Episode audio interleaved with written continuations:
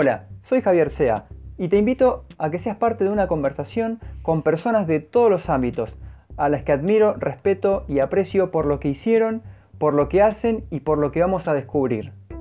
Este es mi podcast, Poné la pava.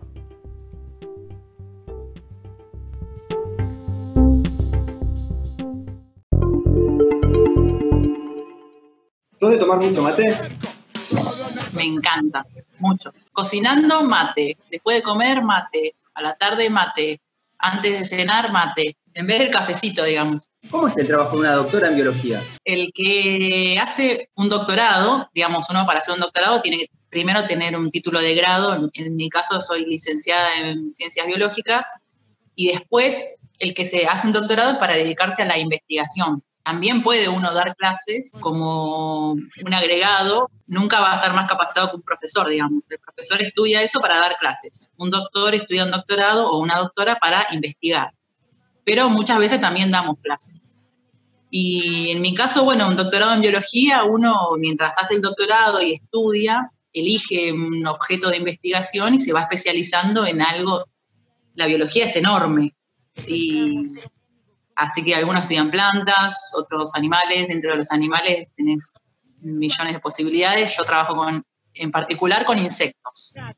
Hermosos. ¿Cómo se te dio esto, esa decisión de voy a estudiar esto? ¿O estudiaste algo antes y no, te gustó? Yo tenía el libro de biología porque me lo había regalado mi viejo y en ese momento tampoco es que te digo qué buen regalo, sino que mi viejo me lo hizo y yo dije, mira, estuvo bien, pero tampoco era fanática de ese libro, digamos. Tampoco era una alumna muy aplicada en el secundario. Me iba bien, pero era, no, me portaba muy bien en el secundario. Y bueno, y me acuerdo que mi viejo, en ese momento, cuando yo estaba en el secundario, no me acuerdo en qué año, él estaba haciendo, mi papá es médico, y él en ese momento estaba haciendo la especialización de medicina legal, que y yo me copé porque él estaba haciendo su, el trabajo final, su tesis, no sé cómo se llama, de la especialización en algo forense. Y yo me copé, lo veía a mi viejo ahí en la compu, me puse a leer cosas y me gustó mucho lo que era genética forense.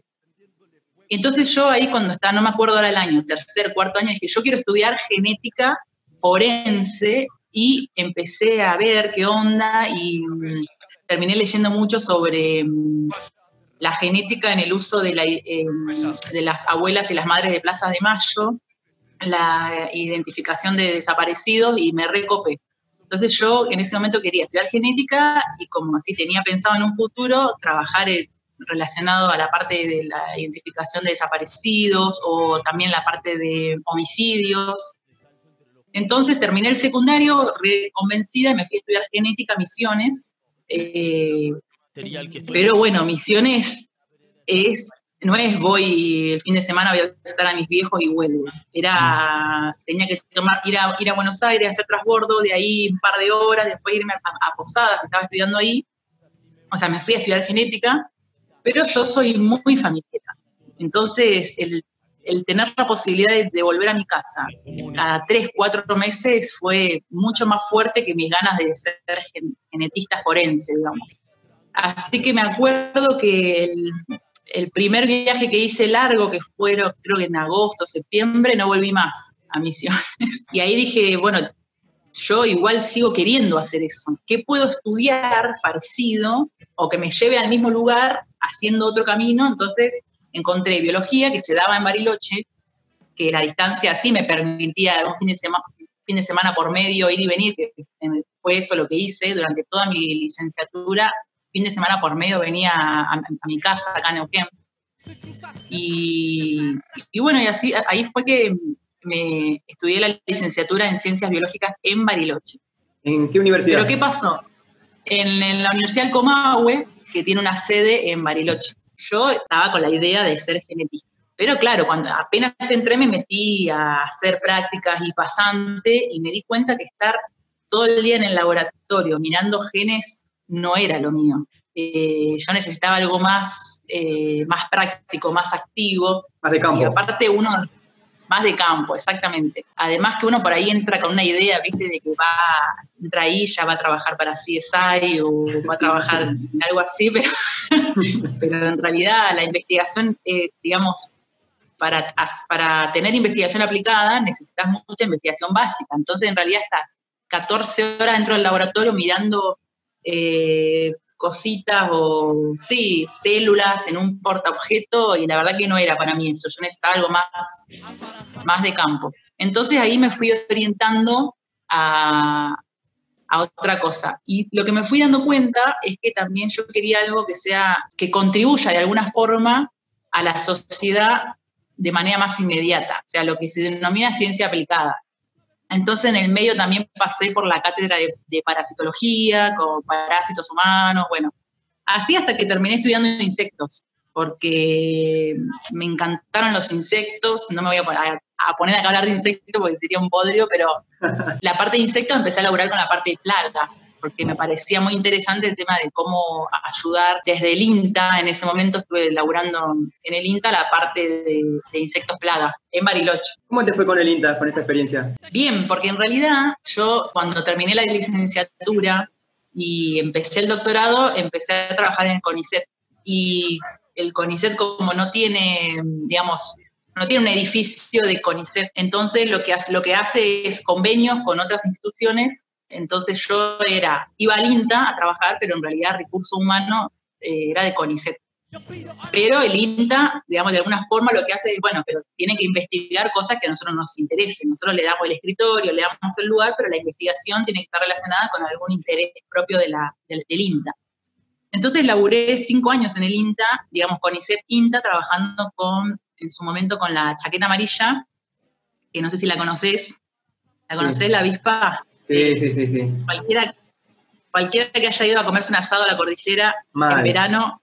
No puedes dejar la carne al aire libre, ni el asado, no, puedes ni siquiera irte a tomar un mate al, lago porque volvés y ya tenés la chaqueta amarilla ahí jodiendo. No solo, bueno, y ni se te ocurra dejar un pescado un par de horas porque no tenés ni el pescado, se lo, se lo devoran. Entonces, en ese momento, eh, en, en ese momento al INTA le interesaba estudiar más sobre la plaga porque afecta al turismo, que es muy importante en Bariloche, afecta también en la zona la producción, por ejemplo, de fruta fina, porque cuando llega el momento de recolectar la fruta fina es el momento que la chaqueta amarilla también la quiere. Entonces, imagínate que los recolectores no pueden recolectar la, fruta fina, también afecta la apicultura porque se come las abejas, pero bueno, tampoco me quiero poner eh, aburrida con el tema.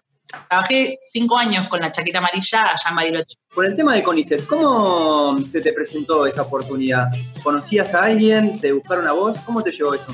CONICET tiene una forma de ingresar que es a través de concursos. Todos los años se abren concursos y uno se presenta. Y bueno, en función del gobierno que esté en ese momento, la cantidad de vacantes de alguna manera que se abre. Por eso hay quilombo cuando hay cambio de gobierno, va quilombo, porque vos tenés, hay gobiernos que les interesa más invertir en ciencia y hay gobiernos que les interesa menos. Entonces ahí es cuando, por ejemplo, en vez de 800 vacantes, hay 400 vacantes, entonces ahí es cuando uno tiene más o menos chances de entrar al CONICET.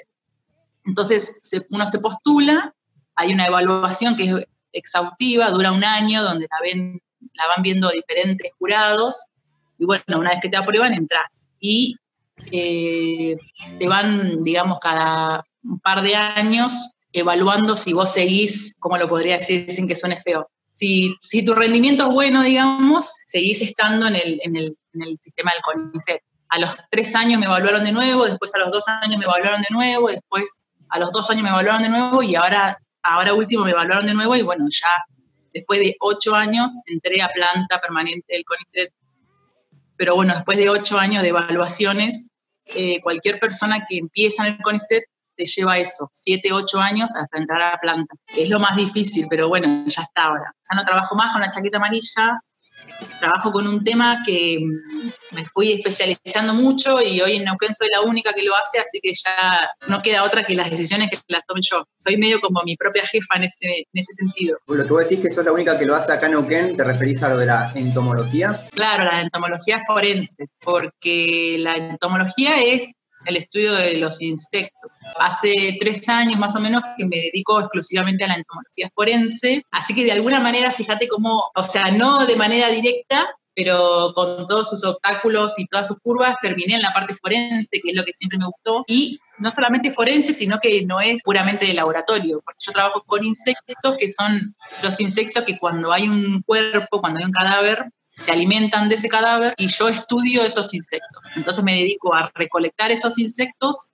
después los miro en el laboratorio y en función, bueno, de ciertas características que tiene, el fiscal o la fiscal me, contacta para que yo pueda determinar hace cuánto esa persona murió con el estudio de los insectos. El trabajo va a ser, digamos, no todas las especies tienen, les lleva el mismo tiempo crecer. Entonces yo tengo que identificar la especie, tengo que saber a qué temperatura se estuvo desarrollando, porque la temperatura en los insectos influye mucho lo que es el crecimiento y el desarrollo.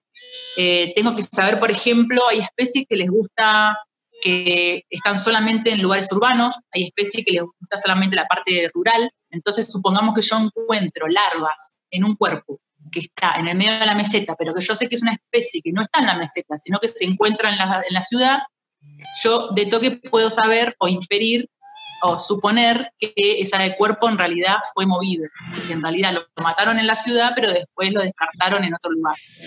Y bueno, varias hipótesis puedo sacar con las larvas que recolecto. Cuando te tocó el primer caso, ¿te dio como impresión, miedo, pánico que tenías que ir a ver un, cuerpo? No, no, no estaba preparada. Uno no sabe cómo va a reaccionar en ese momento, porque a mí me gustaba leer, mirar libros, leía los libros de mi papá, miraba, siempre miré las series, bueno, de crímenes, pero nunca sabes si estás preparado para el primer caso, porque aparte no es solamente la, entran otros, entra en juego también no solamente la vista, sino también el olfato, y como yo te decía, a mí no me llaman cuando la persona murió hace dos minutos, a mí me llaman cuando la persona tiene cinco días de muerto en verano. Entonces, el olor, yo no sabía cómo iba a reaccionar. Me acuerdo, el primer caso, mira, me había olvidado, pero ahora hablando con vos me acuerdo cuál es. Me llamaron los chicos de, criminalística de la policía. Era, me acuerdo que era primavera, septiembre, a las 9 de la noche. Y yo estaba entre nerviosa y fascinada. Me acuerdo que estaba me, estaba, me había sentado a cenar con mis viejos, en la casa de mis viejos, me había sentado a cenar y me llaman por teléfono y yo estaba emocionadísima. Y voy, estaba el médico de la policía que, bueno, entré al lugar, no, no, la escena es algo inexplicable, o sea, inexplicable en el sentido de, de fea toda la escena, porque la persona hacía una semana que llevaba muerta entonces que era septiembre, así que hacía frío y los calefactores estaban al mango, así que en realidad los, vecinos llamaron porque sintieron olor. No es, que, no es que se hizo la denuncia porque estaba desaparecida la persona. Así que bueno, ¿qué me pasó? Llego y estaba la policía, la policía, digamos, estaba criminalística y también estaba la policía que había tomado la denuncia y había familiares también. Y yo entro emocionadísima de, primer, de mi primer caso, todo me sale bien adentro, o sea que puedo recolectar larvas, me sale bien, el médico me ayuda a mover el cuerpo, todo. El olor no me afectó porque yo estaba tan contenta y salgo y una chica que yo conozco que me dice, ¿y cómo te fue? Y yo le dije, ay, no sabes, y pude juntar larvas, qué sé yo, y me dice, pará, Ana, calmate que están los familiares. No, no, y claro, yo estaba como, estaba en mi mundo, pero bueno, son cosas que se van aprendiendo con el, con el tiempo, ¿no? Porque lo mío ya era, pasó a dejar de ser solamente académico, ya tenía que empezar a vincularme con, la, con las familiares de la víctima, con los, con el lenguaje del policía. Yo imagínate que no llegué y le dije, ¿cómo le va, comisario? Yo le digo, che, sí, yo me cuesta mucho ser. Che, tomó un mate, ¿qué onda? ¿Qué pasó? Ah, che, contame qué pasó. Y ellos, viste, los policías respetan mucho el tema de los rangos. A mí todavía me cuesta mucho. Entonces tuve que salirme de lo académico puramente y empezar a, bueno, hablar otro idioma, a hacer un poco más, a cuidarme un poco más con esas cosas. Y bueno, ese fue mi primer caso. No, no me pasó. Bueno, pará, salgo de ahí re emocionada, junto todo en mi bolsito y vuelvo a cenar porque yo estaba cenando lo de mis viejos. Y yo llego toda emocionada, ¿viste? Y digo, y no, y no saben, y estaba así, y, mi mamá me dice, ¿te podés por lo menos lavar las manos? Que tenés un olor a podrido, me dice mi mamá, y yo sí. Y yo seguía en mi mundo, ¿me entendés? Yo había entrado con mis zapatillas, tenía en una baranda, y claro, bueno, Así que yo la pasé bien esa primera vez. Ya no es tan así hoy en día. Ese caso, o sea, yo tengo la capacidad como de desvincular la parte afectiva o la parte emotiva, digamos, con lo laboral. Pero ¿qué pasa? Yo a esa persona en ese momento no la conocía, está en un estado de descomposición que hasta ni siquiera parece una persona a la cara. Entonces uno puede de alguna manera desvincularse. No es lo mismo cuando un cadáver está fresco que tiene cara de persona, digamos. Ahora, ¿qué me pasa cuando, yo cuando siempre cuando hago las pericias, pido a policías si no puedo ir al lugar, eh, pido eh, fotos del lugar, pido informe de autopsia, pero siempre son imágenes, digamos, de cuerpos en descomposición que de alguna manera puedo como abstraerme de si es una persona o no es una persona. Pero me pasó en el último caso que fue distinto porque me tocó ser perito del caso del femicidio de Cielo López, que a ella es distinto. Es distinto por dos cosas, porque primero porque ya soy mamá, eh, ya lo digo y como me pone mal, porque no es lo mismo cuando uno ya empieza a meter las, emociones y bueno, le empiezan a dar esos miedos de que tiene una mujer, una hija, una hija mujer, el tema de los femicidios y además que ya no es solamente la, foto de la autopsia o del lugar del hecho, sino que ya son imágenes de ella en persona viva, eh, como como es un caso, digamos, de resonancia mediática, y ver a la madre, a la hermana, al padre, ver las fotos de ella cuando estaba viva, y ya ahí cuesta mucho desvincularse de, de, la, de la víctima. Entonces, eh, quizá eh, me pasó solamente en este caso. Por eso te digo, porque es mujer, porque fue un femicidio y porque ahora que, soy mamá y que todas esas cosas me dan miedo, ya es distinto. Antes de ir a hacer las autopsias, ¿a vos te cuentan qué fue lo que pasó o vos llegás y te dicen tenés que revisar ese cuerpo y, y listo? No, yo pido, no sé cómo trabajarán los demás peritos, pero yo siempre pido toda la información primero porque necesito evaluar eso en un contexto. No es lo mismo, a mí por lo menos me pasa y no sé cómo trabajar a los demás, pero yo necesito tener toda la información como para cuando llegue al lugar o para cuando vea las larvas, poder armar una hipótesis lo más acorde posible al hecho. Si uno no tiene toda la información previa y llega y, Vas, a tener hipótesis que no, o vas a tener pocas hipótesis, eh, o tu información va a ser muy escueta, digamos, o eh, no, digamos, existe la necesidad de integrar todas las variables en un caso es para mí de lo más importante. No todos trabajan así, porque bueno, te demanda más tiempo. Es un, además, plus, es un plus que vos le agregás a tu investigación. Todavía me apasiona. No sé en 20 años si me haces esta pregunta, ¿qué te voy a responder? A mí me encanta, me apasiona y realmente yo quiero que mi estudio sea algo, sume, digamos, a la respuesta que está buscando la, víctima, que es lo que me pide el, fiscal o la fiscal. Muchas veces, bueno, fiscalía por ahí pide estos estudios, pero no, un fiscal, una fiscal o un juez no son personas idóneas en estos temas. Entonces, si uno puede llegar a aportar otra, otra idea, otra hipótesis, otra línea de investigación, está buenísimo para, para el caso. Siempre manejándote dentro de lo, que, de lo que se puede, tampoco que vas a delirar porque son, no es CSI, es la, es la realidad. La realidad. Así que yo siempre pido fotos de la autopsia, voy al, hablo con el médico que hizo la autopsia, hablo con la persona que recolecta las larvas si yo no estoy, hablo con la policía, tengo muy buena relación con toda la gente que trabaja, así que eso también me, me suma porque no es que no me quieren dar información o que dicen, oh, está pesada otra vez, bueno, soy medio pesada, pero buena onda, Así que como tengo buena relación con los fiscales, con la gente criminalística, ah, se hace un buen equipo. Cuando te llegó el caso de Cielo López, ¿te llegó rápido cuando, cuando ocurrió? ¿Te llegó a los días? ¿Cómo te enteraste de que tenías que ir a hacer ese, peritaje? No, me llegó, mira, el cuerpo lo encontraron un domingo a las 2 de la tarde y a mí me llamaron el martes. Me llamó directamente la fiscal. Bueno, no puedo dar mucha información, pero eh, me llamó la fiscal y, bueno, yo, yo trabajo para el CONICET, entonces no es, yo esto no lo hago de forma particular.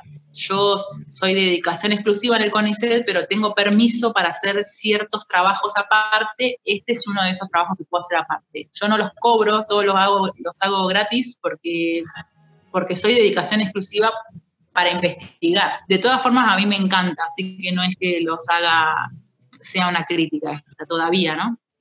Ya, lo voy a pedir.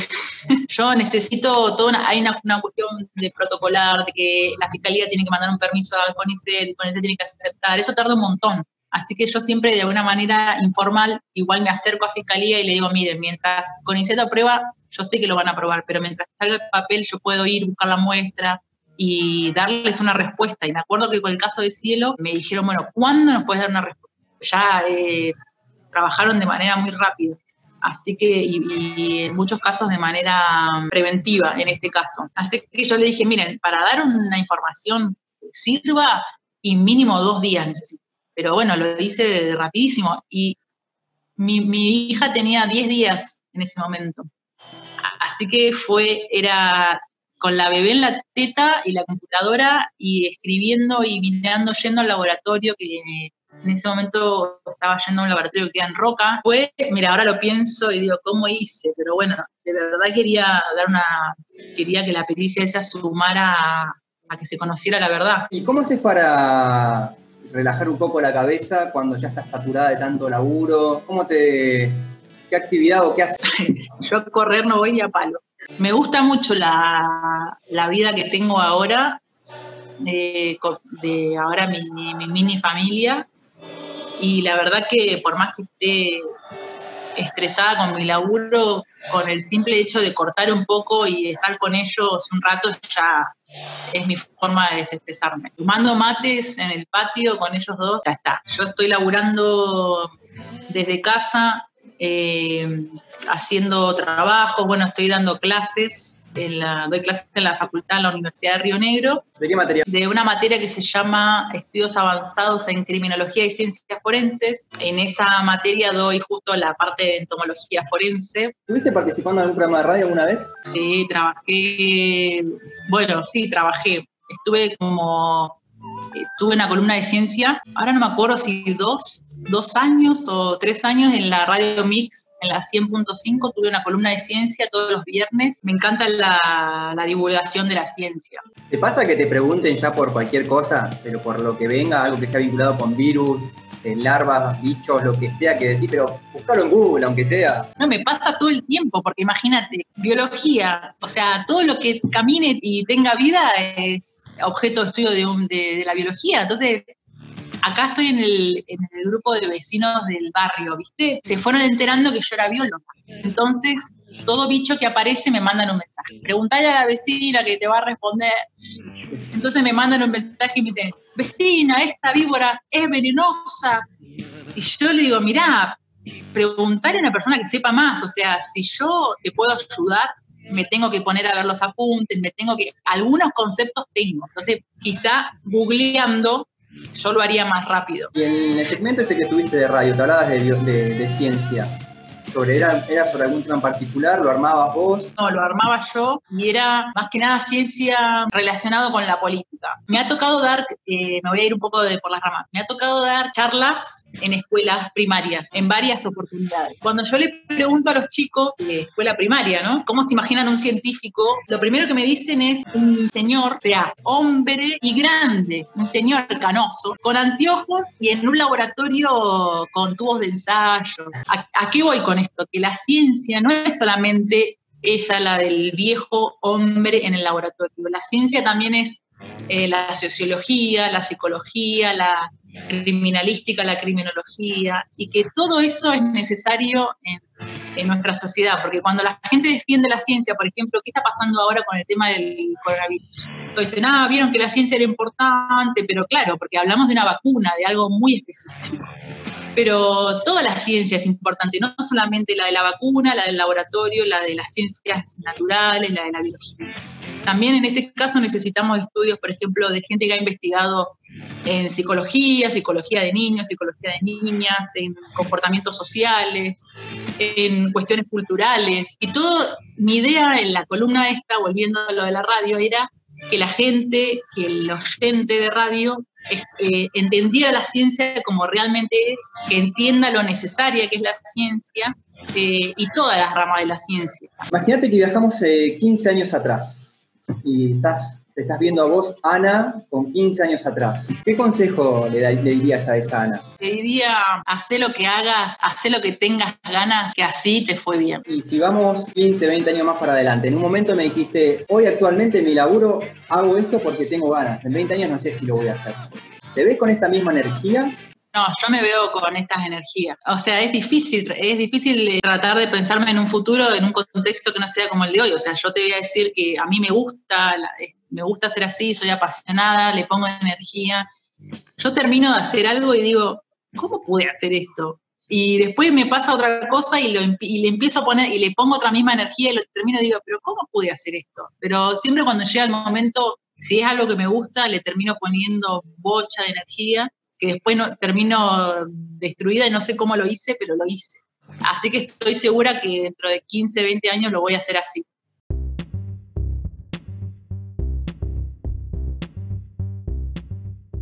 Esto fue Poné la Pava. Para poder seguir escuchando otros programas, lo buscas en Spotify o YouTube como una canción, pones el nombre del podcast, le das seguir o suscribir y listo.